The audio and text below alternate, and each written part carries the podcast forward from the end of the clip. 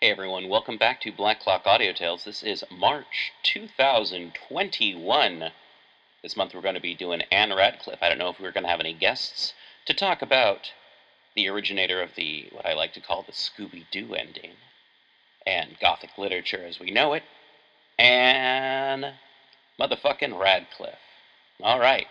Uh, except for that intro, uh, the rest of this should be family friendly, and I hope you enjoy it. Remember, Black Clock Audio Tales, uh, Radio Free Oleander. You can also check out Articulate Warbling from time to time. Recording by Kelly, Malinois Farm, Pembroke, Georgia. The Mysteries of Udolpho by Ann Radcliffe, Volume 4, Chapter 16. Unnatural deeds do breed unnatural troubles. Infected minds to their deaf pillows will discharge their secrets. More needs she the divine than the physician. Macbeth. On the following evening, the view of the convent towers, rising among the shadowy woods, reminded Emily of the nun whose condition had so much affected her, and, anxious to know how she was, as well as to see some of her former friends, she and the Lady Blanche extended their walk to the monastery.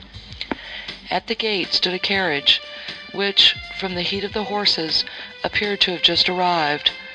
But a more than common stillness pervaded the court and the cloisters, through which Emily and Blanche passed in their way to the great hall, where a nun, who was crossing to the staircase, replied to the inquiries of the former that Sister Agnes was still living and sensible, but that it was thought she could not survive the night.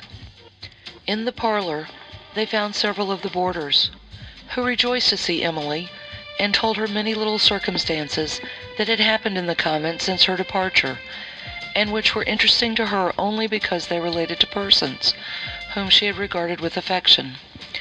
While they thus conversed, the abbess entered the room, and expressed much satisfaction at seeing Emily, but her manner was unusually solemn, and her countenance dejected. "Oh," said she, after the first salutations were over, is truly a house of mourning. A daughter is now paying the debt of nature. You have heard, perhaps, that our daughter Agnes is dying. Emily expressed her sincere concern. Her death presents to us a great and awful lesson, continued the abbess. Let us read it and profit by it. Let it teach us to prepare ourselves for the change that awaits us all. You are young, and have it yet in your power to secure the peace that passeth all understanding, the peace of conscience. Preserve it in your youth, that it may comfort you in age. For vain, alas, and imperfect are the good deeds of our latter years, if those of our early life have been evil. Emily would have said that good deeds, she hoped, were never in vain, but she considered that it was the abbess who spoke, and she remained silent. The latter days of Agnes, resumed the abbess, have been exemplary. Would they might atone for the errors of her former ones. Her sufferings now, alas, are great. Let us believe that they will make her peace hereafter. I have left her with her confessor, and a gentleman, whom she has long been anxious to see, and who is just arrived from Paris. They, I hope, will be able to administer the repose which her mind has hitherto wanted. Emily fervently joined in the wish. During her illness she has sometimes named you, resumed the abbess. Perhaps it would comfort her to see you. When her present visitors have left her, we will go to her chamber, if the scene will not be too melancholy for your spirits. But indeed, to such scenes, however painful, we ought to accustom ourselves, for they are salutary to the soul, and prepare us for what we are ourselves to suffer. Emily became grave and thoughtful, for this conversation brought to her recollection the dying moments of her beloved father, and she wished once more to weep over the spot where his remains were buried.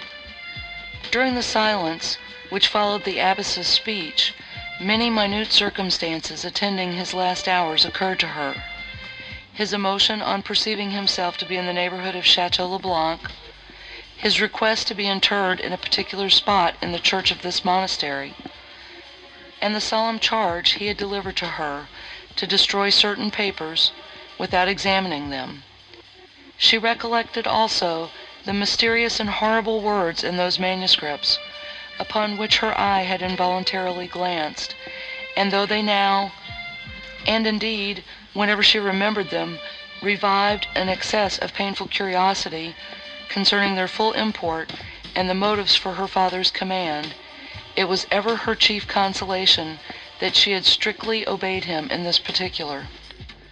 Little more was said by the abbess, who appeared too much affected by the subject she had lately left, to be willing to converse, and her companions had been for some time silent from the same cause, when this general reverie was interrupted by the entrance of a stranger, Monsieur Bonnac, who had just quitted the chamber of Sister Agnes.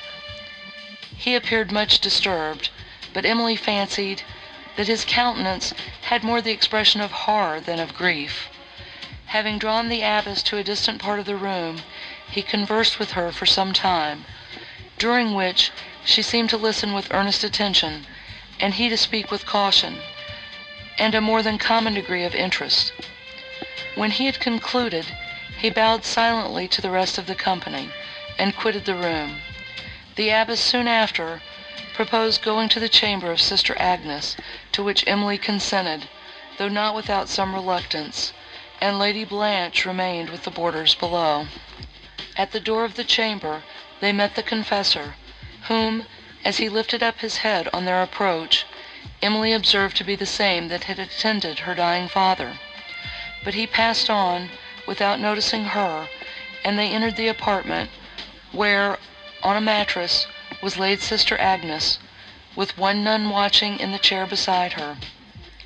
Her countenance was so much changed that Emily would scarcely have recollected her, had she not been prepared to do so. It was ghastly, and overspread with gloomy horror. Her dim and hollow eyes were fixed on a crucifix, which she held upon her bosom, and she was so much engaged in thought as not to perceive the abbess and Emily till they stood at the bedside. Then, turning her heavy eyes, she fixed them in wild horror upon Emily, and screaming exclaimed, "Ah! the vision comes upon me in my dying hours!" Emily stared back in terror, and looked for explanation to the abbess, who made her signal not to be alarmed, and calmly said to Agnes, "Daughter, I have brought Mademoiselle St. Aubert to visit you. I thought you would be glad to see her." Agnes made no reply, but still gazing wildly upon Emily, exclaimed, "It is her very self! Oh, there is all that fascination in her look which proved my destruction. What would you have? What is you came to demand? Retribution? It will soon be yours. It is yours already. How many years have passed since last I saw you? My crime is but as yesterday. Yet I am grown old beneath it, while you are still young and blooming. Blooming as when you forced me to commit that most abhorred deed. Oh, could I once forget it! Yet what would that avail? The deed is done." Emily, extremely shocked, would now have left the room, but the abbess, taking her hand, tried to support her spirits, and begged she would stay a few moments, when Agnes would probably be calm, whom now she tried to soothe.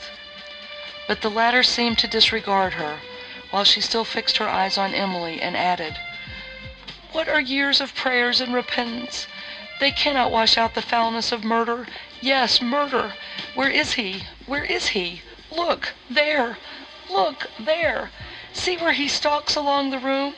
Why do you come to torment me now?" continued Agnes, while her straining eyes were bent on air. "Why was I not punished before? Oh, do not frown so sternly. Ha! there again! till she herself! Why do you look so piteously upon me, and smile too? Smile on me! What groan was that?" Agnes sunk down, apparently lifeless, and Emily, unable to support herself, leaned against the bed, while the abbess and the attendant nun were applying the usual remedies to Agnes. "Peace," said the abbess, when Emily was going to speak. "The delirium is going off. she will soon revive. When was she thus before, daughter? Not of many weeks, madam, replied the nun, but her spirits have been much agitated by the arrival of the gentleman she wished so much to see. Yes, observed the abbess, that has undoubtedly occasioned this paroxysm of frenzy. When she is better, we will leave her to repose. Emily very readily consented, but, though she could now give little assistance, she was unwilling to quit the chamber while any might be necessary. When Agnes recovered her senses, she again fixed her eyes on Emily, but their wild expression was gone, and the gloomy melancholy had succeeded. It was some moments before she recovered sufficient spirits to speak. She then said feebly, "The likeness is wonderful. Surely it must be something more than fancy. Tell me, I conjure you," she added, addressing Emily, "though your name is St. Aubert, are you not the daughter of the Marchioness?"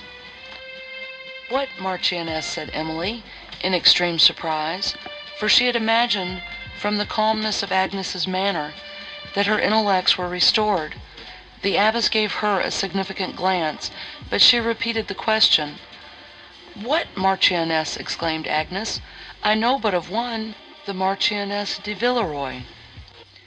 Emily, remembering the emotion of her late father, upon the unexpected mention of this lady, and his request to be laid near to the tomb of the Villeroys, now felt greatly interested, and she entreated Agnes to explain the reason of her question. The abbess would now have withdrawn Emily from the room, who being, however, detained by a strong interest, repeated her entreaties. "Bring me that casket, sister," said Agnes. "I will show her to you. Yet you need only look in that mirror, and you will behold her. You surely are her daughter. Such striking resemblance is never found but among near relations." The nun brought the casket, and Agnes, having directed her how to unlock it, she took thence a miniature, in which Emily perceived the exact resemblance of the picture which she had found among her late father's papers. Agnes held out her hand to receive it, gazed upon it earnestly for some moments in silence, and then, with a countenance of deep despair, threw up her eyes to heaven, and prayed inwardly. When she had finished, she returned the miniature to Emily. "Keep it," said she, "I bequeath it to you, for I must believe it is your right. I have frequently observed the resemblance between you, but never, till this day, did it strike upon my conscience so powerfully. Stay, sister, do not remove the casket, there is another picture I would show." Emily trembled with expectation, and the abbess again would have withdrawn her. "Agnes is still disordered," said she. "You observe how she wanders. In these moods she says anything, and does not scruple, as you have witnessed, to accuse herself of the most horrible crimes." Emily, however, thought she perceived something more than madness in the inconsistencies of Agnes, whose mention of the Marchioness and production of her picture had interested her so much that she determined to obtain further information, if possible, respecting the subject of it. The nun returned with the casket, and Agnes pointing out to her a secret drawer, she took from it another miniature. "Here," said Agnes, as she offered it to Emily, "learn a lesson for your vanity. At least, look well at this picture, and see if you can discover any resemblance between what I was and what I am." Emily impatiently received the miniature, which her eyes had scarcely glanced upon, before her trembling hands had nearly suffered it to fall. It was the resemblance of the portrait of Signora Laurentini, which she had formerly seen in the castle of Udolpho, the lady who had disappeared in so mysterious a manner, and whom Montoni had been suspected of having caused to be murdered.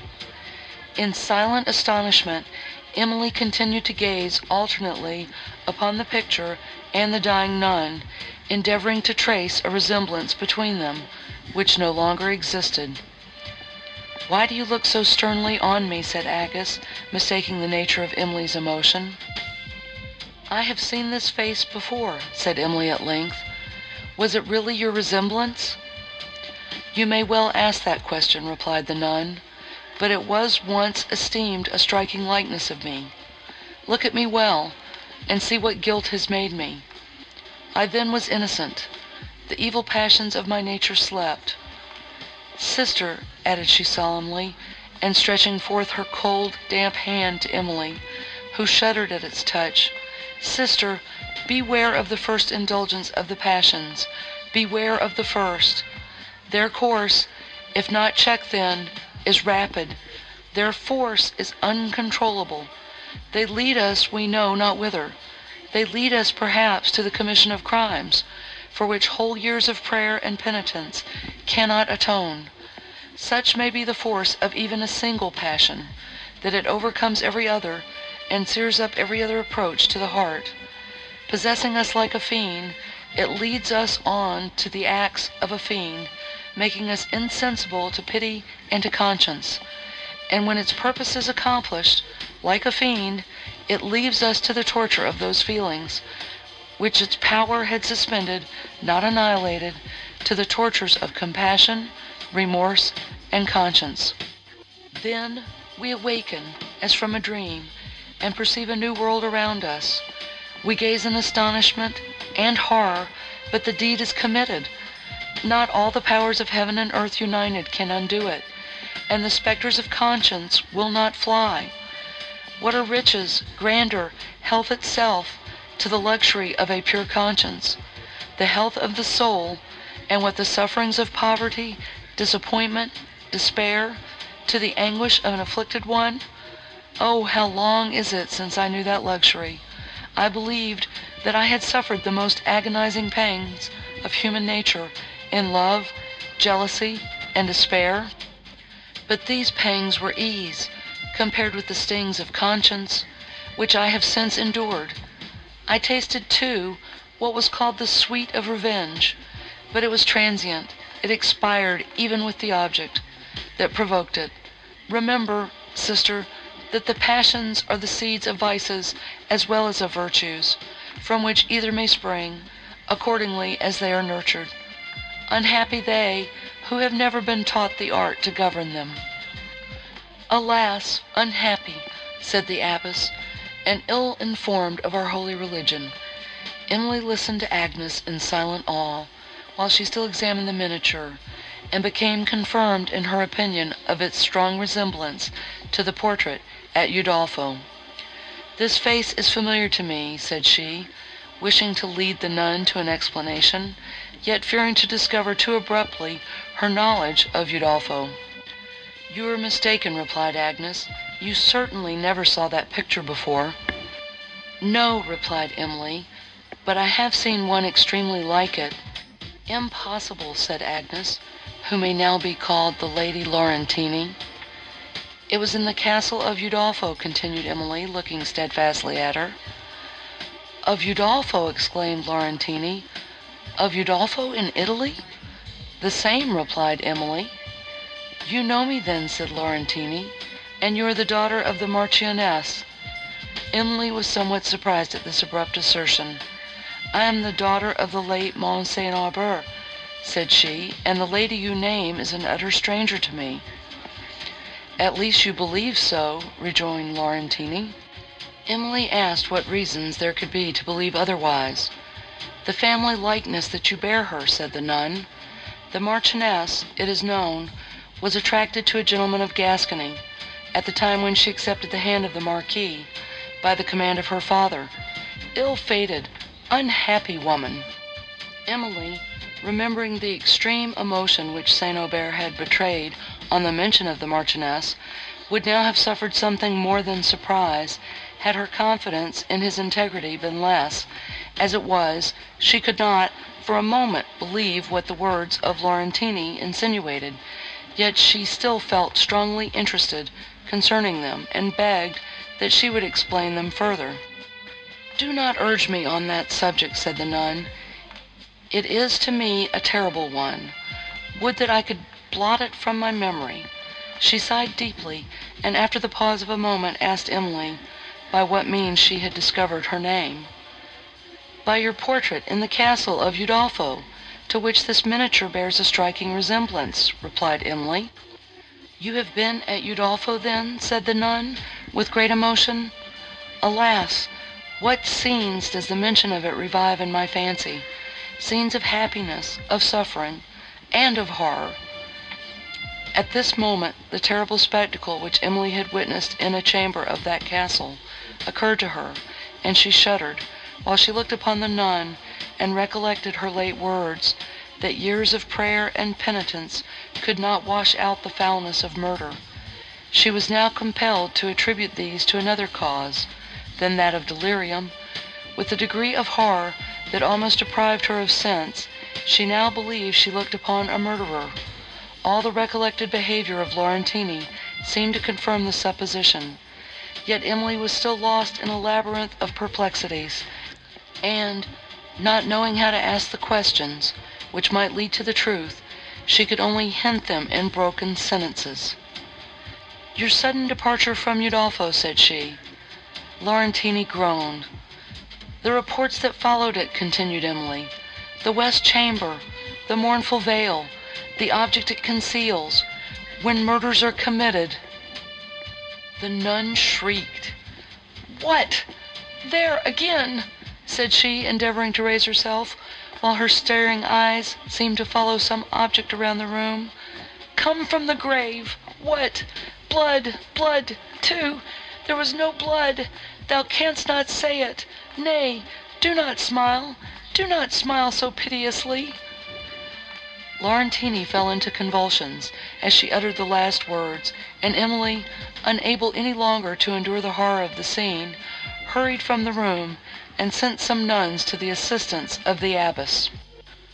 The Lady Blanche and the boarders, who were in the parlour, now assembled around Emily, and, alarmed by her manner and affrighted countenance, asked a hundred questions, which she avoided answering further than by saying that she believed Sister Agnes was dying.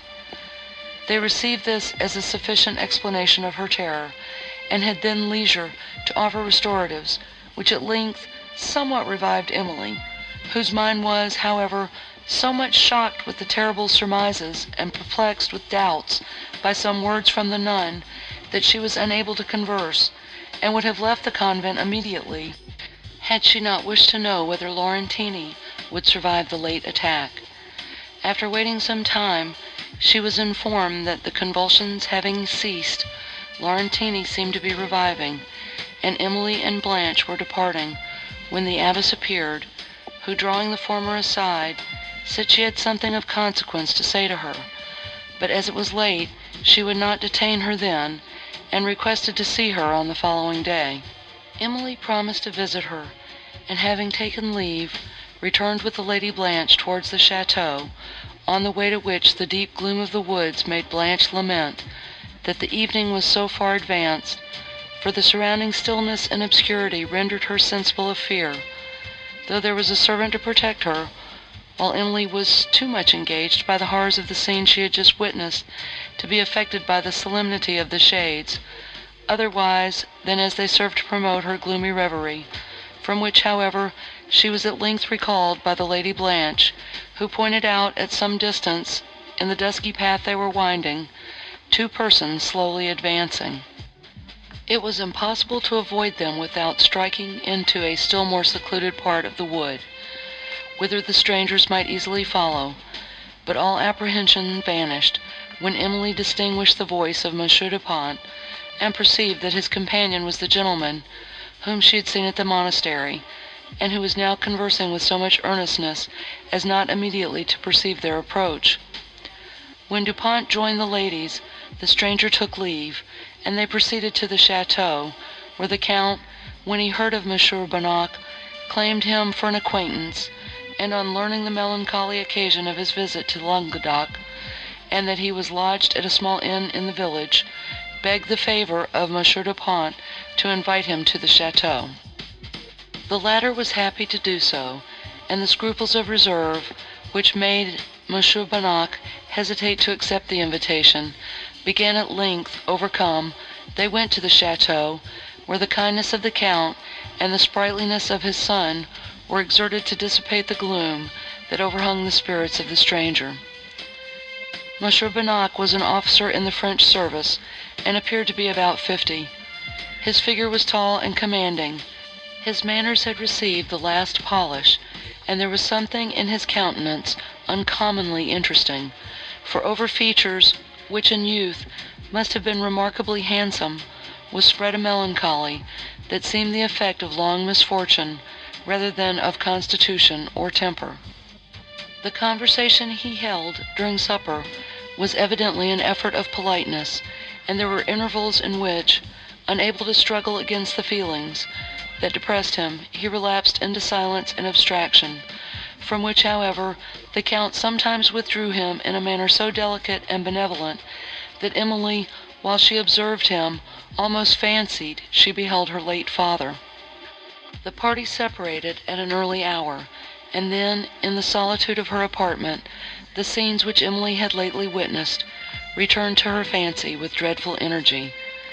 That in the dying nun she should have discovered Signora Laurentini, who, instead of having been murdered by Montoni, was, as now it seemed, herself guilty of some dreadful crime, excited both horror and surprise in a high degree; nor did the hints which she had dropped respecting the marriage of the Marchioness de Villeroi, and the inquiries she had made concerning Emily's birth, occasion her a less degree of interest, though it was of a different nature.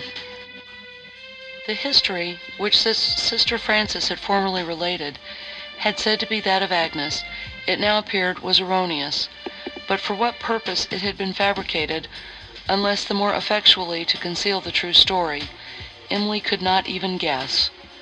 Above all, her interest was excited as to the relation, which the story of the late Marchioness de Villeroi bore to that of her father, for that some kind of relation existed between them, the grief of St. Aubert upon hearing her named, his request to be buried near her, and her picture, which had been found among his papers, certainly proved. Sometimes it occurred to Emily that he might have been the lover to whom it was said the Marchioness was attached, when she was compelled to marry the Marquis de Villeroi, but that had afterwards cherished a passion for her, she could not suffer herself to believe, for a moment. The papers, which he had so solemnly enjoined her to destroy, she now fancied had related to this connection, and she wished more earnestly than before to know the reasons, that made him consider the injunction necessary, which, had her faith in his principles been less, would have led to believe, that there was a mystery in her birth dishonourable to her parents, which those manuscripts might have revealed. Reflections, similar to these, engaged her mind during the greater part of the night, and when at length she fell into a slumber, it was only to behold a vision of the dying nun, and to awaken in horrors like those she had witnessed. On the following morning she was too much indisposed to attend her appointment with the abbess, and, before the day concluded, she heard that Sister Agnes was no more. Monsieur Bonnac received this intelligence with concern but Emily observed that he did not appear so much affected now as on the preceding evening, immediately after quitting the apartment of the nun, whose death was probably less terrible to him than the confession he had been then called upon to witness. However this might be, he was perhaps consoled, in some degree, by a knowledge of the legacy bequeathed him, since his family was large, and the extravagance of some part of it had lately been the means of involving him in great distress and even in the horrors of a prison, and it was the grief he had suffered from the wild career of a favourite son, with the pecuniary anxieties and misfortunes consequent upon it, that had given to his countenance the air of dejection which had so much interested Emily. To his friend, Monsieur Dupont he recited some particulars of his late sufferings, when it appeared that he had been confined for several months in one of the prisons of Paris, with little hope of release, and without the comfort of seeing his wife, who had been absent in the country, endeavouring, though in vain, to procure assistance from his friends. When at length she had obtained an order for admittance, she was so much shocked at the change, which long confinement and sorrow had made in his appearance, that she was seized with fits, which by their long continuance threatened her life. Our situation affected those who happened to witness it, continued Monsieur Bonnac, and one generous friend, who was in confinement at the same time, afterwards employed the first moments of his liberty in efforts to obtain mine. He succeeded, the heavy debt that oppressed me was discharged, and, when I would have expressed my sense of the obligation I had received, my benefactor was fled from my search. I have reason to believe he was the victim of his own generosity, and that he returned to the state of confinement from which he had released me, but every inquiry after him was unsuccessful. Amiable and unfortunate Valancourt! "Valancourt!" exclaimed Monsieur Du Pont, "of what family?" "The Valancourts, Counts Duvarney," replied Monsieur Bonnac. The emotion of Monsieur Du Pont, when he discovered the generous benefactor of his friend to be the rival of his love, can only be imagined; but, having overcome his first surprise, he dissipated the apprehensions of Monsieur Bonnac by acquainting him that Valancourt was at liberty, and had lately been in Languedoc; after which his affection for Emily prompted him to make some inquiries respecting the conduct of his rival, during his stay at Paris, of which Monsieur Bonnac appeared to be well informed. The answers he received were such as convinced him, that Valancourt had been much misrepresented, and, painful as was the sacrifice, he formed the just design of relinquishing his pursuit of Emily to a lover who, it now appeared, was not unworthy of the regard which she honoured him. The conversation of Monsieur Bonnac discovered that Valancourt, some time after his arrival at Paris, had been drawn into the snares which determined vice had spread for him, and that his hours had been chiefly divided between the parties of the captivating Marchioness and those gaming assemblies, to which the envy or the avarice of his brother officers had spared no art to seduce him. In these parties he had lost large sums, in efforts to recover small ones, and to such losses the Count de Villefort and Monsieur Henri had been frequent witnesses. His resources were at length exhausted, and the Count, his brother, exasperated by his conduct, refused to continue the supplies necessary to his present mode of life, and when Valancourt, in consequence of accumulated debts, was thrown into confinement, where his brother suffered him to remain, in the hope that punishment might effect a reform of conduct, which had not yet been confirmed by long habit. In the solitude of his prison, Valancourt had leisure for reflection, and cause for repentance. Here, too, the image of Emily, which amidst the dissipation of the city had been obscured, but never obliterated from his heart, revived with all the charms of innocence and beauty, to reproach him for having sacrificed his happiness and debased his talents by pursuits, which his nobler faculties would formerly have taught him to consider were as tasteless as they were degrading. But though his passions had been seduced, his heart was not depraved, nor had habit riveted the chains that hung heavily on his conscience; and as he retained that energy of will, which was necessary to burst them, he, at length, emancipated himself from the bondage of vice, but not till after much effort and severe suffering. Being released by his brother from the prison, where he had witnessed the affecting meeting between Monsieur Bonnac and his wife, with whom he had been for some time acquainted, the first use of his liberty formed a striking instance of his humanity and his rashness, for with nearly all the money just received from his brother, he went to a gaming house, and gave it as a last stake for the chance of restoring his friend to freedom, and to his afflicted family. The event was fortunate, and while he had awaited the issue of this momentous stake, he had made a solemn vow never again to yield to the destructive and fascinating vice of gaming. Having restored the venerable Monsieur Bonnac to his rejoicing family, he hurried from Paris to Estuvière, and in the delight of having made the wretched happy, forgot for a while his own misfortunes.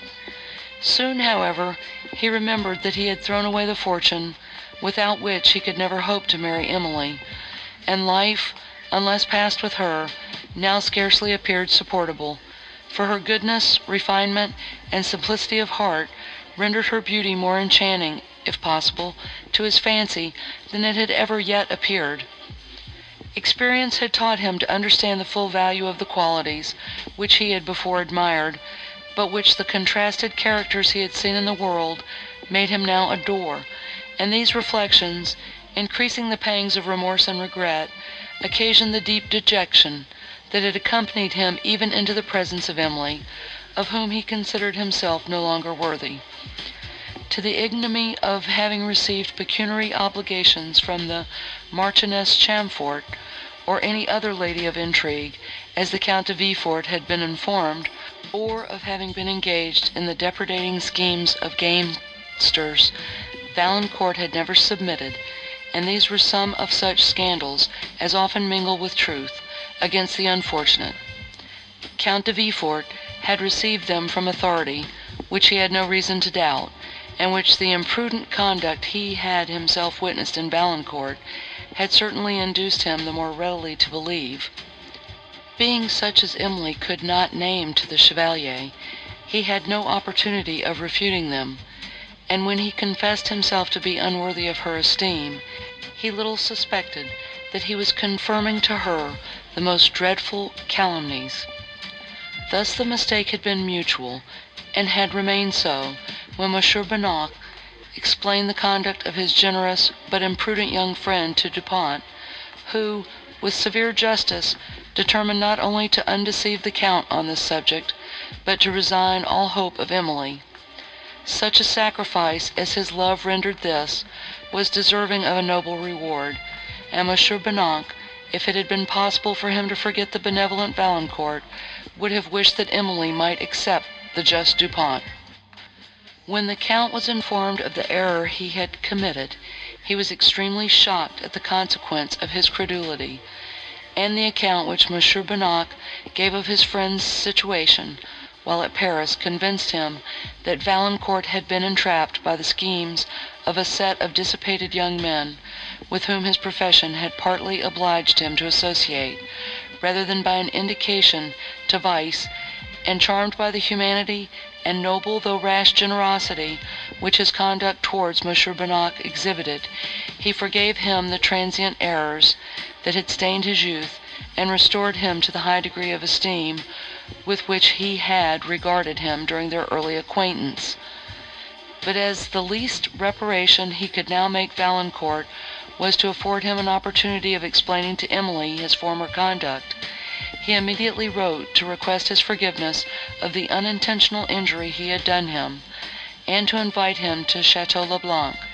Motives of delicacy withheld the Count from informing Emily of this letter, and of kindness from acquainting her with the discovery respecting Valancourt, till his arrival should save her from the possibility of anxiety, as to its event, and this precaution spared her even severer inquietude than the Count had foreseen, since he was ignorant of the symptoms of despair which Valancourt's late conduct had betrayed.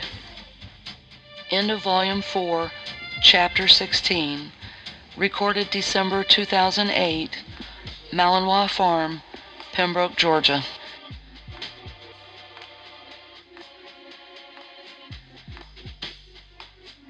Recording by Valli. The Mysteries of Udolpho by Ann Radcliffe Volume 4 Chapter 17 But in these cases we still have judgment here, that we but teach, bloody instructions which, being taught, return to plague the inventor. Thus even-handed justice commends the ingredients of our poisoned chalice to our own lips. Macbeth. Some circumstances of an extraordinary nature now withdrew Emily from her own sorrows and excited emotions, which partook of both surprise and horror. A few days followed that on which Signora Laurentini died. Her will was opened at the monastery, in the presence of the superiors and Monsieur Bonnac, when it was found that one third of her personal property was bequeathed to the nearest surviving relative of the late Marchioness de Villeroi, and that Emily was the person. With the secret of Emily's family the abbess had long been acquainted, and it was in observance of the earnest request of St. Aubert, who was known to a friar, that attended him on his deathbed, that his daughter had remained in ignorance of her relationship to the Marchioness. But some hints, which had fallen from Signora Laurentini during her last interview with Emily, and a confession of a very extraordinary nature, given in her dying hours, had made the abbess think it necessary to converse with her young friend on the topic she had not before ventured to introduce, and it was for this purpose that she had requested to see her on the morning that followed her interview with the nun. Emily's indisposition had then prevented the intended conversation; but now, after the will had been examined, she received a summons, which she immediately obeyed, and became informed of circumstances that powerfully affected her. As the narrative of the abbess was, however, deficient in many particulars, of which the reader may wish to be informed, and the history of the nun is materially connected with the fate of the Marchioness de Villeroi, we shall omit the conversation that passed in the parlour of the convent, and mingle with our relation a brief history of Laurentini di Udolpho, who was the only child of her parents, and heiress of the ancient house of Udolpho, in the territory of Venice. It was the first misfortune of her life, that which led to all her succeeding misery, that the friends, who ought to have restrained her strong passions, and mildly instructed her in the art of governing them, nurtured them by early indulgence; but they cherished their own failings in her, for their conduct was not the result of rational kindness, and when they either indulged or opposed the passions of their child, they gratified their own. Thus they indulged her with weakness, and reprehended her with violence. Her spirit was exasperated by their vehemence, instead of being corrected by their wisdom, and their oppositions became contests for victory, in which the due tenderness of the parents, and the affectionate duties of the child, were equally forgotten. But, as returning fondness disarmed the parents' resentment soonest, Laurentini was suffered to believe that she had conquered, and her passions became stronger by every effort that had been employed to subdue them. The death of her father and mother in the same year left her to her own discretion, under the dangerous circumstances attendant on youth and beauty. She was fond of company, delighted with admiration, yet disdainful of the opinion of the world, when it happened to contradict her inclinations, had a gay and brilliant wit, and was mistress of all the arts of fascination. Her conduct was such as might have been expected from the weakness of her principles and the strength of her passions. Among her numerous admirers was the late Marquis de Villeroi, who, on his tour through Italy, saw Laurentini at Venice, where she usually resided, and became her passionate adorer. Equally captivated by the figure and accomplishments of the Marquis, who was at that period one of the most distinguished noblemen of the French court, she had the art so effectually to conceal from him the dangerous traits of her character and the blemishes of her late conduct, that he solicited her hand in marriage. Before the nuptials were concluded, she retired to the castle of Udolpho, whither the Marquis followed, and where her conduct, relaxing from the propriety which she had lately assumed, discovered to him the precipice on which he stood. A minuter inquiry than he had before thought it necessary to make, convinced him that he had been deceived in her character, and she, whom he had designed for his wife, afterwards became his mistress.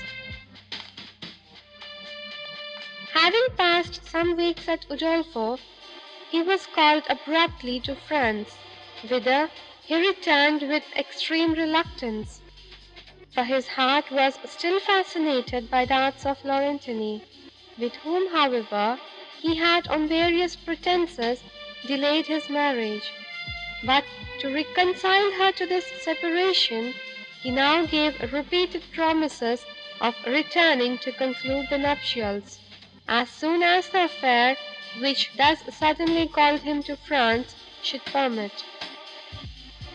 Soothed in some degree by these assurances, she suffered him to depart, and soon after her relative, Montoni, arriving at Udolpho, renewed the addresses, which she had before refused, and which she now again rejected.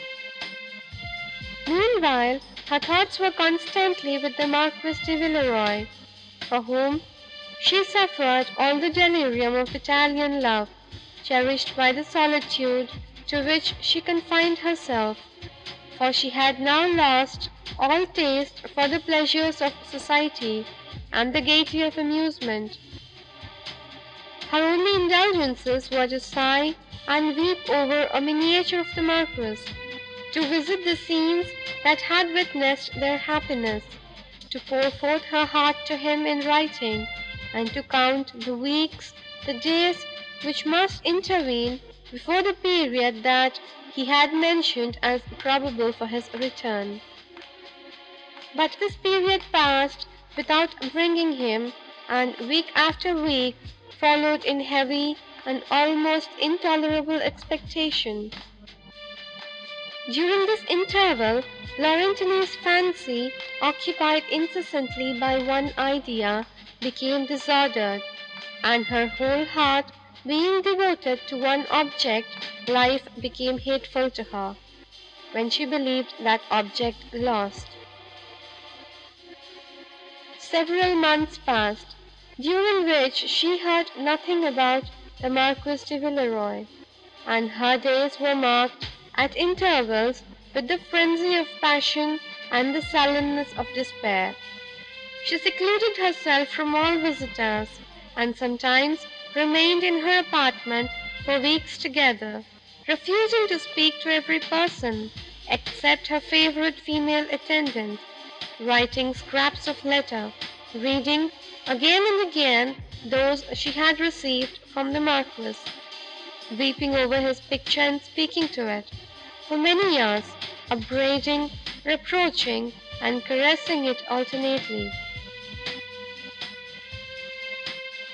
At length a report reached her, that the Marquis had married in France, and, after suffering all the extremes of love, jealousy, and indignation, she formed the desperate resolution of going secretly to that country, and, if the report proved true, of attempting a deep revenge.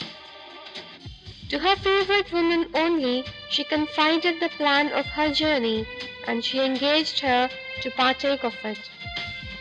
Having collected her jewels, which, descending to her from many branches of her family, were of immense value, and all her cash to a very large amount, they were packed in a trunk, which was privately conveyed to a neighbouring town, whither Laurentini, with this only servant, followed, and thence proceeded secretly to Leghorn, where they embarked for France.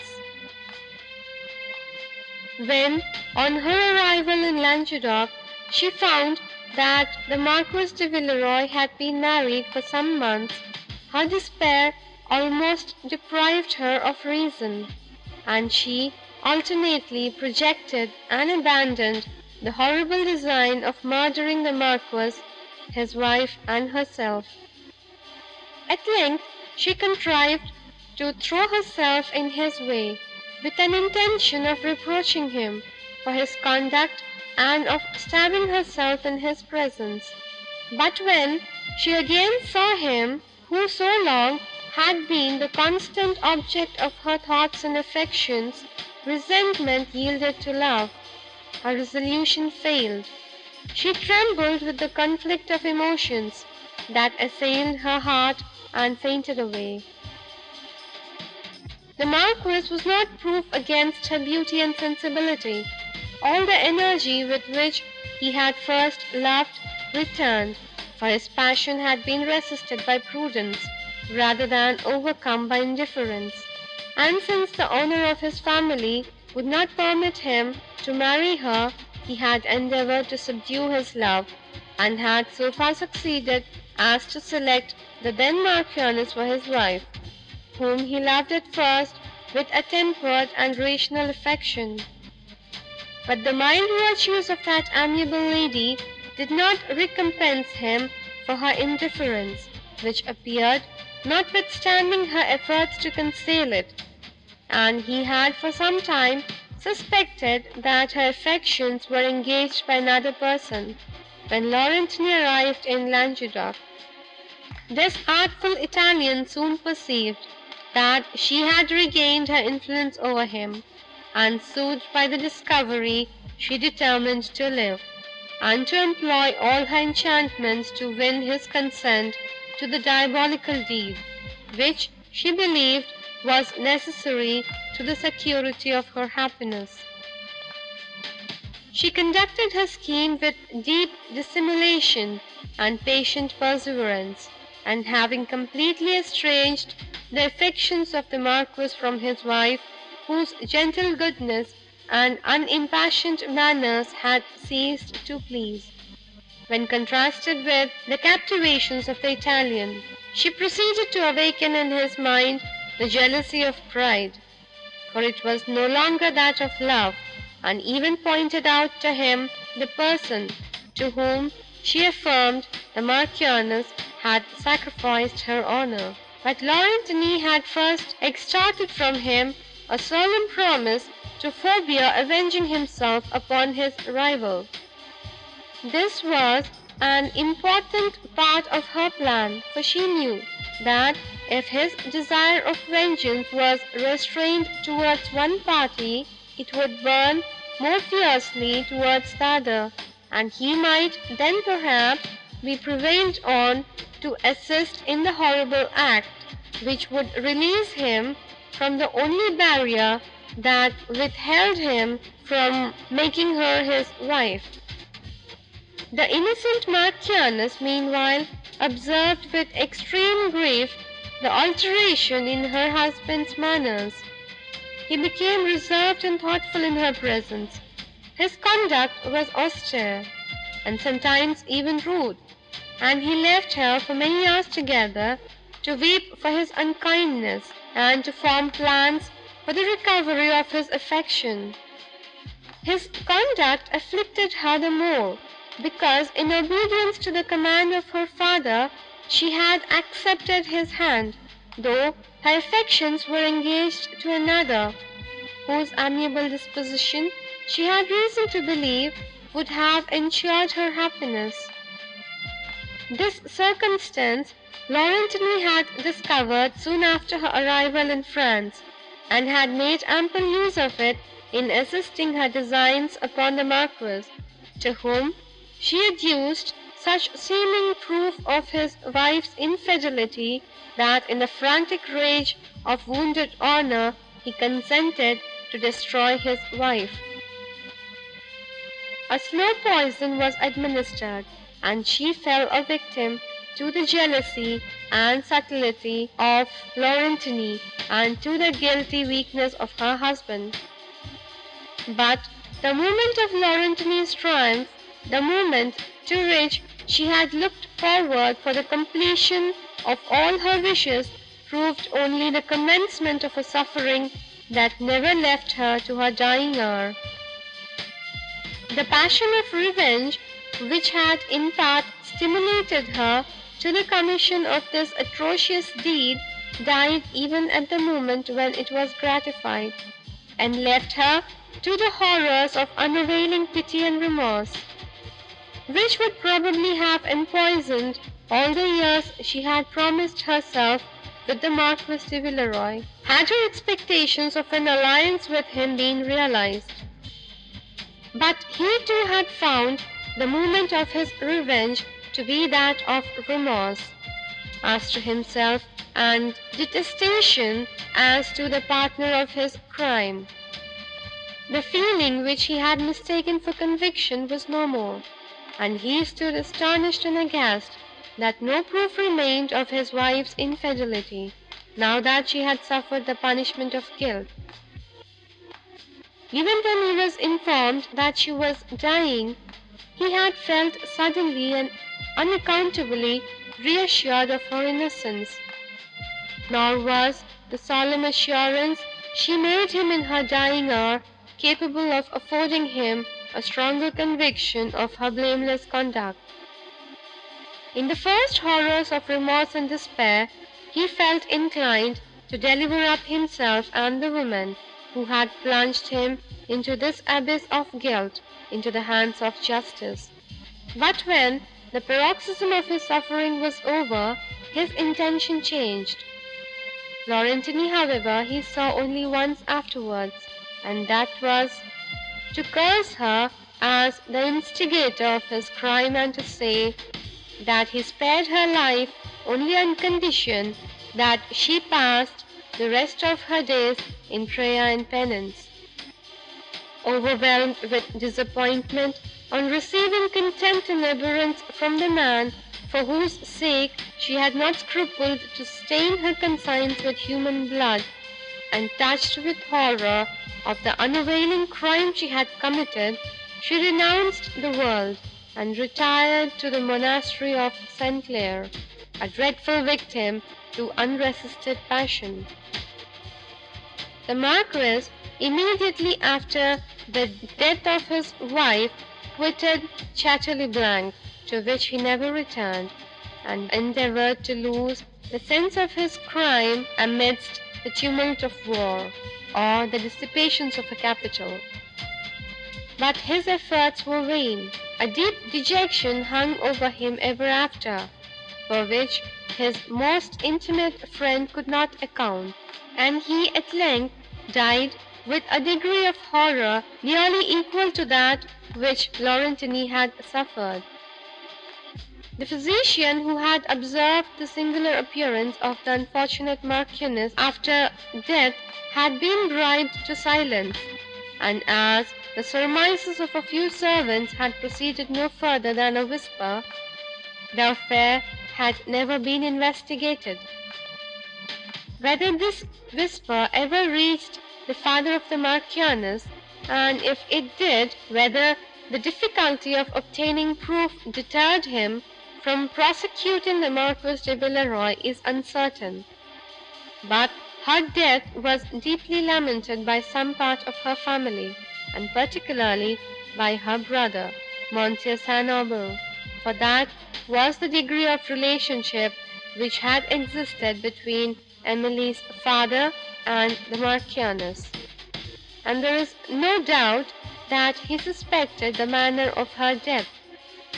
Many letters passed between the Marquis and him, soon after the decease of his beloved sister, the subject of which was not known, but there is reason to believe that they related to the cause of her death, and these were the papers, together with some letters of the Marchioness, who had confided to her brother the occasion of her unhappiness, which St. Aubert had so solemnly enjoined his daughter to destroy, and anxiety for her peace had probably made him forbid her to inquire into the melancholy story to which they alluded.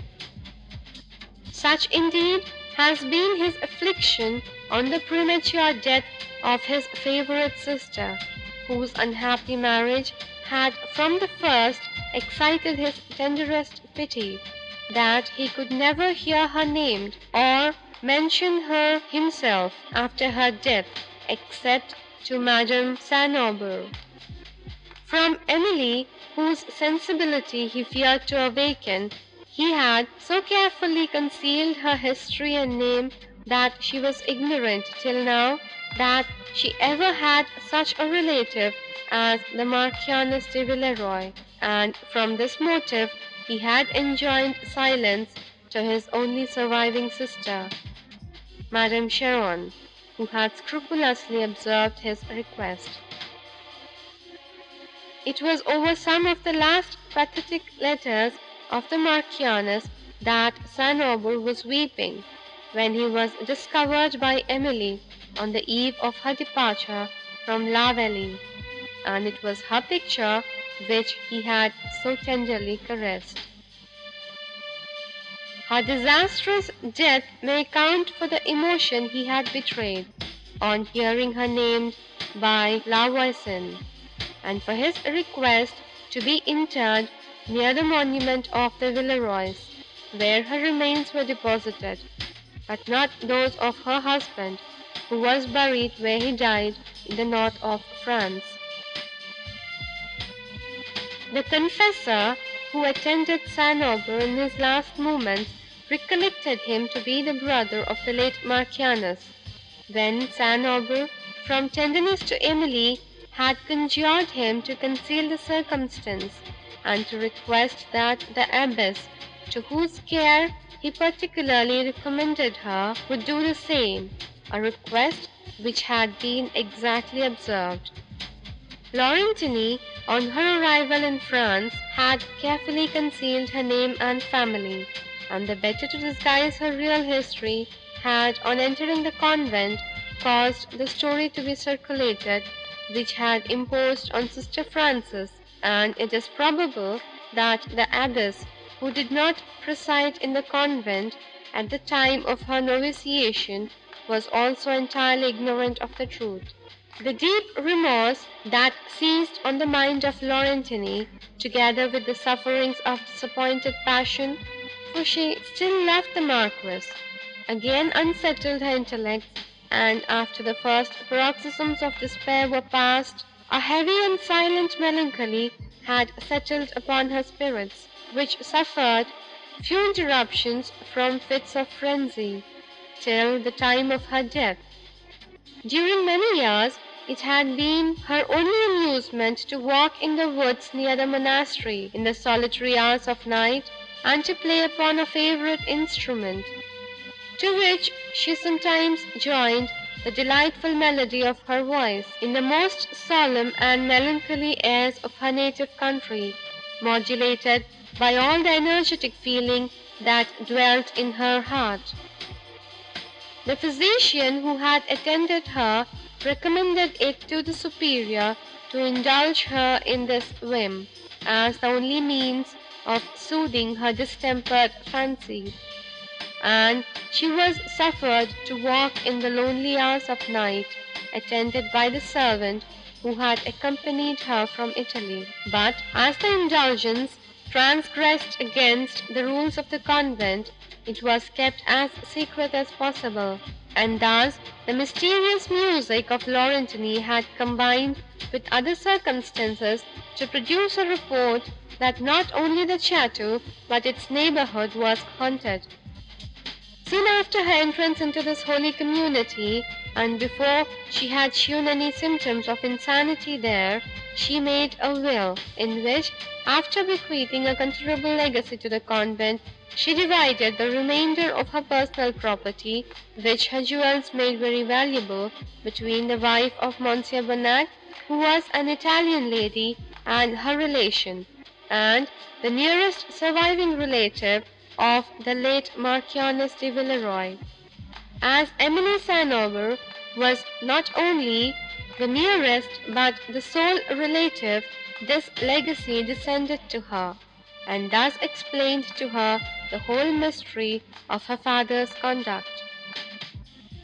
The resemblance between Emily and her unfortunate aunt had frequently been observed by Laurentini, and had occasioned the singular behaviour which had formerly alarmed her; but it was in the nun's dying hour, when her conscience gave her perpetually the idea of the Marchioness, that she became more sensible than ever of this likeness, and in her frenzy deemed it no resemblance of the person she had injured, but the original herself.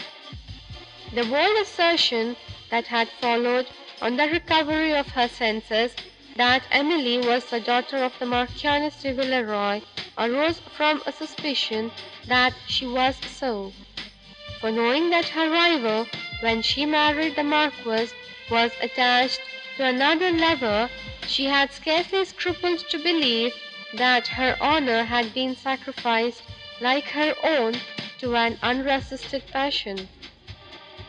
Of a crime, however, to which Emily had suspected, from her frenzied confession of murder, that she had been instrumental in the castle of Udolpho, Laurentini was innocent, and she had herself been deceived concerning the spectacle, that formerly occasioned her so much terror, and had since compelled her for a while to attribute the horrors of the nun to a consciousness of a murder committed in that castle. It may be remembered, that in a chamber of Udolpho hung a black veil, whose singular situation had excited Emily's curiosity, and which afterwards disclosed an object that had overwhelmed her with horror, for on lifting it, there appeared, instead of the picture she had expected, within a recess of the wall, a human figure of ghastly paleness, stretched at its length, and dressed in the habiliments of the grave. What added to the horror of the spectacle was, that the face appeared partly decayed and disfigured by worms, which were visible on the features and hands. On such an object, it will be readily believed, that no person could endure to look twice. Emily, it may be recollected, had, after the first glance, let the veil drop, and her terror had prevented her from ever after provoking a renewal of such suffering as she had then experienced. Had she dared to look again, her delusion and her fears would have vanished together, and she would have perceived that the figure before her was not human, but formed of wax. The history of it is somewhat extraordinary, though not without example, in the records of that fierce severity which monkish superstition has sometimes inflicted on mankind. A member of the house of Udolpho having committed some offence against the prerogative of the church, had been condemned to the penance of contemplating, during certain hours of the day, a waxen image, made to resemble a human body in the state to which it is reduced after death. This penance, serving as a memento of the condition to which he must himself arrive, had been designed to reprove the pride of the Marquis of Udolpho, who had formerly so much exasperated that of the Romish Church, and he had not only superstitiously observed this penance himself, which he had believed was to obtain a pardon for all his sins, but had made it a condition in his will, that his descendants should preserve the image, on pain of forfeiting to the church a certain part of his domain, that they also might profit by the humiliating moral it conveyed. The figure, therefore, had been suffered to retain its station in the wall of the chamber, but his descendants excused themselves from observing the penance to which he had been enjoined. This image was so horribly natural, that it is not surprising Emily should have mistaken it for the object it resembled; nor, since she had heard such an extraordinary account concerning the disappearing of the late lady of the castle, and had such experience of the character of Montoni, that she should have believed this to be the murdered body of the Lady Laurentini, and that he had been the contriver of her death. The situation in which she had discovered it occasioned her, at first, much surprise and perplexity. but the vigilance with which the doors of the chamber where it was deposited were afterwards secured, had compelled her to believe that Montoni, not daring to confide the secret of her death to any person, had suffered her remains to decay in this obscure chamber. The ceremony of the veil, however, and the circumstance of the doors having been left open, even for a moment, had occasioned her much wonder, and some doubts; but these were not sufficient to overcome her suspicion of Montoni, and it was the dread of his terrible vengeance, that had sealed her lips in silence, concerning what she had seen in the west chamber. Emily, in discovering the Marchioness de Villeroi to have been the sister of Monsieur St. Aubert, was variously affected; but, amidst the sorrow, which she suffered for her untimely death, she was released from an anxious and painful conjecture, occasioned by the rash assertion of Signora Laurentini, concerning her birth and the honour of her parents. Her faith in St. Aubert's principles would scarcely allow her to suspect, that he had acted dishonourably, and she felt such reluctance to believe herself the daughter of any other, than her whom she had always considered and loved as a mother, that she would hardly admit such a circumstance to be possible; yet the likeness, which it had frequently been affirmed she bore to the late Marchioness, the former behaviour of Dorothy, the old housekeeper, the assertion of Laurentini, and the mysterious attachment, which St. Aubert had discovered, awakened doubts as to his connection with the Marchioness, which her reason could neither vanquish nor confirm. From these, however, she was now relieved, and all the circumstances of her father's conduct were fully explained; but her heart was oppressed by the melancholy catastrophe of her amiable relative, and by the awful lesson, which the history of the nun exhibited, the indulgence of whose passions had been the means of leading her gradually to the commission of a crime, from the prophecy of which, in her early years, she would have recoiled in horror, and exclaimed, that it could not be; a crime, which whole years of repentance, and of the severest penance, had not been able to obliterate from her conscience. End of Volume 4 Chapter 17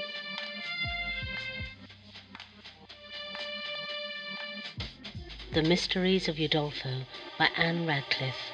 Volume 4 Chapter 18 Then fresh tears stood on her cheek, as doth the honey dew upon a gathered lily, almost withered. Shakespeare.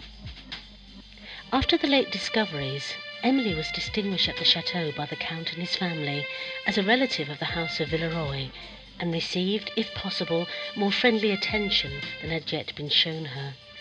Count de Villefort's surprise at the delay of an answer to his letter, which had been directed to Valancourt at Estuvière, was mingled with a satisfaction for the prudence, which had saved Emily from a share of the anxiety he now suffered; though when he saw her still drooping under the effect of his former error, all his resolution was necessary to restrain him from relating the truth, that would afford her momentary relief. The approaching nuptials of the Lady Blanche now divided his attention with the subject of his anxiety, for the inhabitants of the château were already busied in preparations for that event, and the arrival of Monsieur Le Fort was daily expected. In the gaiety which surrounded her, Emily vainly tried to participate, her spirits being depressed by the late discoveries, and by the anxiety concerning the fate of Valancourt, that had been occasioned by the description of his manner, when he had delivered the ring. She seemed to perceive in it the gloomy wilderness of despair, and, when she considered to what that despair might have urged him, her heart sank with terror and grief. The state of suspense as to his safety to which she believed herself condemned, till she should return to La Vallée, appeared insupportable, and in such moments she could not even struggle to assume the composure that had left her mind, but would often abruptly quit the company she was with and endeavour to soothe her spirits in the deep solitudes of the woods that overbrowed the shore. Here the faint roar of foaming waves that beat below, and the sullen murmur of the wind among the branches around, were circumstances in unison with the temper of her mind, and she would sit on a cliff or on the broken steps of her favourite watch-tower, observing the changing colours of the evening clouds and the gloom of twilight draw over the sea, till the white tops of billows riding towards the shore could scarcely be discerned amidst the darkened waters. The lines, engraved by Valancourt on this tower, she frequently repeated with melancholy enthusiasm, and then would endeavour to check the recollections and the grief they occasioned, and to turn her thoughts to indifferent subjects. One evening, having wandered with her lute to this her favourite spot, she entered the ruined tower, and ascended a winding staircase that led to a small chamber, which was less decayed than the rest of the building, and whence she had often gazed, with admiration, on the wide prospect of sea and land that extended below. The sun was now setting on that tract of the Pyrenees which divided Languedoc from Roussillon, and, placing herself opposite to a small gated window, which, like the wood tops beneath and the waves lower still, gleamed with the red glow of the west, she touched the chords of her lute in solemn symphony, and then accompanied it with her voice in one of the simple and affecting airs to which, in happier days, Valancourt had often listened in rapture, and which she now adapted to the following lines. To Melancholy Spirit of love and sorrow, hail! Thy solemn voice from far I hear, Mingled with the evening's dying gale, Hail with a sadly pleasing tear. Oh, at this still, this lonely hour, Thine own sweet hour of closing day, Awake thy lute, whose charmful power Shall call up fancy to obey. To paint the wild romantic dream That meets the poet's musing eye, As, on the bank of shadowy stream, He breathes to her the fervid sigh. O lonely spirit, let thy song lead me through all thy sacred haunt, The ministers of moonlight aisles along, Where spectres raise the midnight chant. I hear their dirges faintly swell, Then sink at once in silence drear, While from the pillared cloister's cell Dimly their gliding forms appear.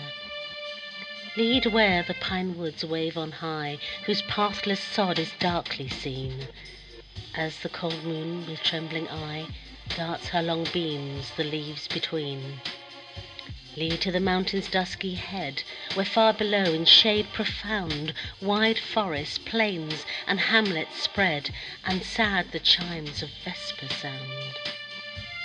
Or guide me where the dashing oar Just breaks the stillness of the vale, As slow it tracks the winding shore To meet the ocean's distant sail. To pebbly banks that Neptune laves With measured surges loud and deep, Where the dark cliff bends o'er the waves, And wild the winds of autumn sweep. There pause at midnight's spectred hour, And list the long resounding gale, And catch the fleeting moonlight's power O'er forming seas and distant sail. The soft tranquillity of the scene below, Where the evening breeze scarcely curled the water, Or swelled the passing sail, That caught the last gleam of the sun, And where, now and then, a dipping oar Was all that disturbed the trembling radiance, Conspired with the tender melody of her lute To lull her mind into a state of gentle sadness, And she sung the mournful songs of past times, Till the remembrances they awakened Were too powerful for her heart. Her tears fell upon the lute, over which she drooped, and her voice trembled and was unable to proceed. Though the sun had now sunk behind the mountains, and even his reflected light was fading from their highest points, Emily did not leave the watch-tower, but continued to indulge her melancholy reverie till a footstep at a little distance startled her, and, on looking through the grate, she observed a person walking below, whom, however, soon perceiving to be Monsieur Bonnac, she returned to the quiet thoughtfulness his step had interrupted. After some time she again struck her lute and sung her favourite air, but again a step disturbed her, and, as she paused to listen, she heard it ascending the staircase of the tower. The gloom of the hour, perhaps, made her sensible to some degree of fear, which she might not otherwise have felt, for only a few minutes before she had seen Monsieur Bonnac pass. The steps were quick and bounding, and, in the next moment, the door of the chamber opened, and a person entered, whose features were veiled in the obscurity of twilight. But his voice could not be concealed, for it was the voice of Valancourt. At the sound, never heard by Emily, without emotion, she started in terror, astonishment, and doubtful pleasure, and had scarcely beheld him at her feet, when she sunk into a seat, overcome by the various emotions that contended at her heart, and almost insensible to that voice, whose earnest and trembling calls seemed as if endeavouring to save her. Valancourt, as he hung over Emily, deplored his own rash impatience, and having thus surprised her, for when he had arrived at the chateau, too anxious to await the return of the Count, who, he understood, was in the grounds, he went himself to seek him, when, as he passed the tower, he was struck by the sound of Emily's voice, and immediately ascended. It was a considerable time before she revived, but, when her recollection returned, she repulsed his attentions with an air of reserve, and inquired, with as much displeasure as it was possible she could feel in these first moments of his appearance, the occasion of his visit. "Ah, Emily," said Valancourt, "that air, those words! Alas, I have then little to hope. When you ceased to esteem me, you ceased also to love me." "Most true, sir," said Emily, endeavouring to command her trembling voice, "and if you had valued my esteem, you would not have given me this new occasion for uneasiness. Valancourt's countenance changed suddenly from the anxieties of doubt to an expression of surprise and dismay. He was silent for a moment, and then said, "I have been taught to hope for a very different reception. Is it then true, Emily, that I have lost your regard for ever? Am I to believe that, though your esteem for me may return, your affection never can? Can the Count have meditated the cruelty which now tortures me with a second death?" The voice in which he spoke this alarmed Emily as much as his words surprised her, and with trembling impatience she begged that he would explain them. "Can any explanation be necessary?" said Valancourt. "Do you not know how cruelly my conduct has been misrepresented? That the actions of which you once believed me guilty, and oh, Emily! How could you so degrade me in your opinion, even for a moment? Those actions I hold in as much contempt and abhorrence as yourself. Are you indeed ignorant that Count de Villefort has detected the slanders that have robbed me of all I hold dear on earth, and has invited me hither to justify to you my former conduct? It is surely impossible you can be uninformed of these circumstances, and I am again torturing myself with a false hope. The silence of Emily confirmed this supposition, for the deep twilight would not allow Valancourt to distinguish the astonishment and doubting joy that fixed her features. For a moment she continued unable to speak, then a profound sigh seemed to give some relief to her spirits, and she said, "Valancourt, I was, till this moment, ignorant of all the circumstances you have mentioned. The emotion I now suffer may assure you of the truth of this and that, though I had ceased to esteem, I had not taught myself entirely to forget you." "This moment," said Valancourt, in a low voice, and leaning for support against the window, "this moment brings with it a conviction that overpowers me. I am dear to you, then, still dear to you, my Emily?" "Is it necessary that I should tell you so?" she replied. Is it necessary that I should say, these are the first moments of joy I have known since your departure, and that they repay me for all those of pain I have suffered in the interval?" Valancourt sighed deeply, and was unable to reply; but as he pressed her hand to his lips, the tears that fell over it spoke a language which could not be mistaken, and to which words were inadequate. Emily, somewhat tranquillized, proposed returning to the chateau, and then for the first time recollected that the Count had invited Valancourt thither to explain his conduct, and that no explanation had yet been given. But, while she acknowledged this, her heart would not allow her to dwell for a moment on the possibility of his unworthiness, his look, his voice, his manner, all spoke the noble sincerity which had formerly distinguished him, and she again permitted herself to indulge the emotions of a joy more surprising and powerful than she had ever before experienced. Neither Emily or Valancourt were conscious how they reached the chateau, whither they might have been transferred by the spell of a fairy, for anything they could remember, and it was not till they had reached the great hall, that either of them recollected there were other persons in the world besides themselves. The Count then came forth with surprise, and with the joyfulness of pure benevolence, to welcome Valancourt, and to entreat his forgiveness of the injustice he had done him. Soon after which, Monsieur Bonnac joined this happy group, in which he and Valancourt were mutually rejoiced to meet. When the first congratulations were over, and the general joy became somewhat more tranquil, the Count withdrew with Valancourt to the library, where a long conversation passed between them, in which the latter so clearly justified himself of the criminal parts of the conduct imputed to him, and so candidly confessed and so feelingly lamented the follies which he had committed, that the Count was confirmed in his belief of all he had hoped, and while he perceived so many noble virtues in Valancourt, and that experience had taught him to detest the follies which before he had not only admired, he did not scruple to believe that he would pass through life with the dignity of a wise and good man, or to entrust to his care the future happiness of Emily St. Aubert, for whom he felt the solicitude of a parent.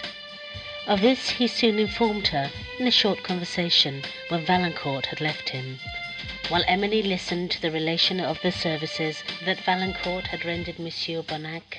Her eyes overflowed with tears of pleasure, and the further conversation of Count de Villefort perfectly dissipated every doubt as to the past and future conduct of him, to whom she now restored, without fear, the esteem and affection with which she had formerly received him.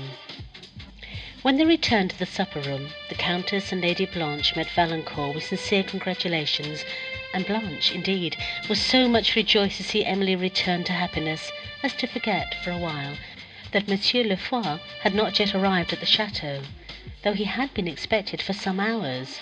But her generous sympathy was, soon after, rewarded by his appearance.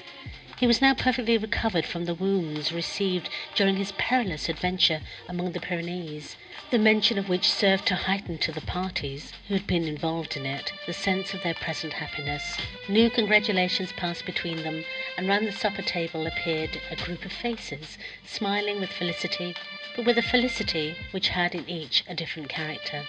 The smile of Blanche was frank and gay, that of Emily tender and pensive, Valancourt's was rapturous, tender, and gay alternately. Monsieur Le Fort's was joyous, and that of the Count, as he looked on the surrounding party, expressed the tempered complacency of benevolence, while the features of the Countess, Henri, and Monsieur Bonnac discovered fainter traces of animation. Poor Monsieur Du Pont did not, by his presence, throw a shade of regret over the company, for, when he had discovered that Valancourt was not unworthy of the esteem of Emily, he determined seriously to endeavour at the conquest of his own hopeless affection, and had immediately withdrawn from Château le Blanc, a conduct which Emily now understood, and rewarded with her admiration and pity. The Count and his guests continued together till a late hour, yielding to the delights of social gaiety and to the sweets of friendship. When Annette heard of the arrival of Valancourt, Ludovico had some difficulty to prevent her going into the supper room to express her joy, for she declared that she had never been so rejoiced at any accident as this, since she had found Ludovico himself. End of Volume 4, Chapter 18 Og. The Mysteries of Udolpho by Ann Radcliffe. Volume 4, Chapter 19 Now my task is smoothly done. I can fly, or I can run Quickly to the green earth's end, Where the bowed welkin low doth bend, And from thence can soar as soon to the corners of the moon. Milton. The marriages of the Lady Blanche and Emily St. Aubert were celebrated on the same day, and with the ancient baronial magnificence at Chateau le Blanc, the feasts were held in the great hall of the castle, which on this occasion was hung with superb new tapestry representing the exploits of Charlemagne and his twelve peers. Here were seen the Saracens, with their horrible visors, advancing to battle, and there were displayed the wild solemnities of incantation and the necromantic feats exhibited by the magician Jarl before the emperor. The sumptuous banners of the family of Villeroi, which had long slept in dust, were once more unfurled to wave over the Gothic points of painted casements, and music echoed in many a lingering close through every winding gallery and colonnade of that vast edifice. As Annette looked down from the corridor upon the hall, whose arches and windows were illuminated with brilliant festoons of lamps, and gazed on the splendid dresses of the dancers, the costly liveries of the attendants, the canopies of purple velvet and gold, and listened to the gay strains that floated along the vaulted roof, she almost fancied herself in an enchanted palace, and declared that she had not met with any place which charmed her so much, since she read the fairy tales, nay, that the fairies themselves at their nightly revels in this old hall could display nothing finer, while old Dorothy, as she surveyed the scene, sighed, and said the castle looked as it was wont to do in the time of her youth. After gracing the festivities of Chateau le Blanc for some days, Valancourt and Emily took leave of their kind friends, and returned to La Vallée, where the faithful Theresa received them with unfeigned joy, and the pleasant shades welcomed them with a thousand tender and affecting remembrances.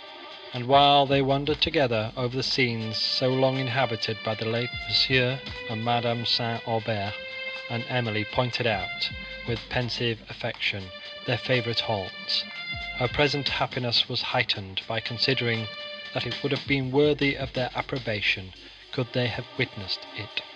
Valancourt led her to the plane tree on the terrace, where he had first ventured to declare his love, and where now the remembrance of the anxiety he had then suffered, and the retrospect of all the dangers and misfortunes they had each encountered, since last they sat together beneath its broad branches, exalted the sense of their present felicity, which on this spot, sacred to the memory of St. Aubert, they solemnly vowed to deserve, as far as possible, by endeavouring to imitate his benevolence, by remembering that superior attainments of every sort bring with them duties of superior exertion and by affording to their fellow beings, together with that portion of ordinary comforts which prosperity always owes to misfortune, the example of lives passed in happy thankfulness to God, and therefore in careful tenderness to his creatures. Soon after their return to La Vallée, the brother of Valancourt came to congratulate him on his marriage, and to pay his respects to Emily, with whom he was so much pleased as well with the prospect of rational happiness, which these nuptials offered to Valancourt, that he immediately resigned to him part of the rich domain, the whole of which, as he had no family, would of course descend to his brother on his decease. The estates at Toulouse were disposed of, and Emily purchased of Monsieur Quesnel the ancient domain of her late father, where having given Annette a marriage portion, she settled her as the housekeeper, and Ludovico as the steward. But since both Valancourt and herself preferred the pleasant and long-loved shades of La Vallée to the magnificence of Epourville, they continued to reside there, passing, however, a few months in the year at the birthplace of St. Aubert, in tender respect to his memory. The legacy which had been bequeathed to Emily by Signora Laurentini, she begged Valancourt would allow her to resign to Monsieur Bonnac; and Valancourt, when she made the request, felt all the value of the compliment it conveyed. The castle of Udolpho also descended to the wife of Monsieur Bonnac, who was the nearest surviving relation of the house of that name, and thus affluence restored his long oppressed spirits to peace, and his family to comfort. Oh, how joyful it is to tell of happiness such as that of Valancourt and Emily! to relate that, after suffering under the oppression of the vicious and the disdain of the weak, they were at length restored to each other, to the beloved landscapes of their native country, to the securest felicity of this life, that of aspiring to moral and labouring for intellectual improvement, to the pleasures of enlightened society, and to the exercise of the benevolence which had always animated their hearts, while the bowers of La Vallée became once more the retreat of goodness, wisdom, and domestic blessedness. Oh, useful may it be to have shown that though the vicious can sometimes pour affliction upon the good, their power is transient and their punishment certain, and that innocence, though oppressed by injustice, shall, supported by patience, finally triumph over misfortune. And if the weak hand that has recorded this tale has, by its scenes, beguiled the mourner of one hour of sorrow, or by its moral taught him to sustain it, the effort, however humble, has not been vain, nor is the writer unrewarded. End of Volume 4, Chapter 19. End of The Mysteries of Udolpho by Ann Radcliffe.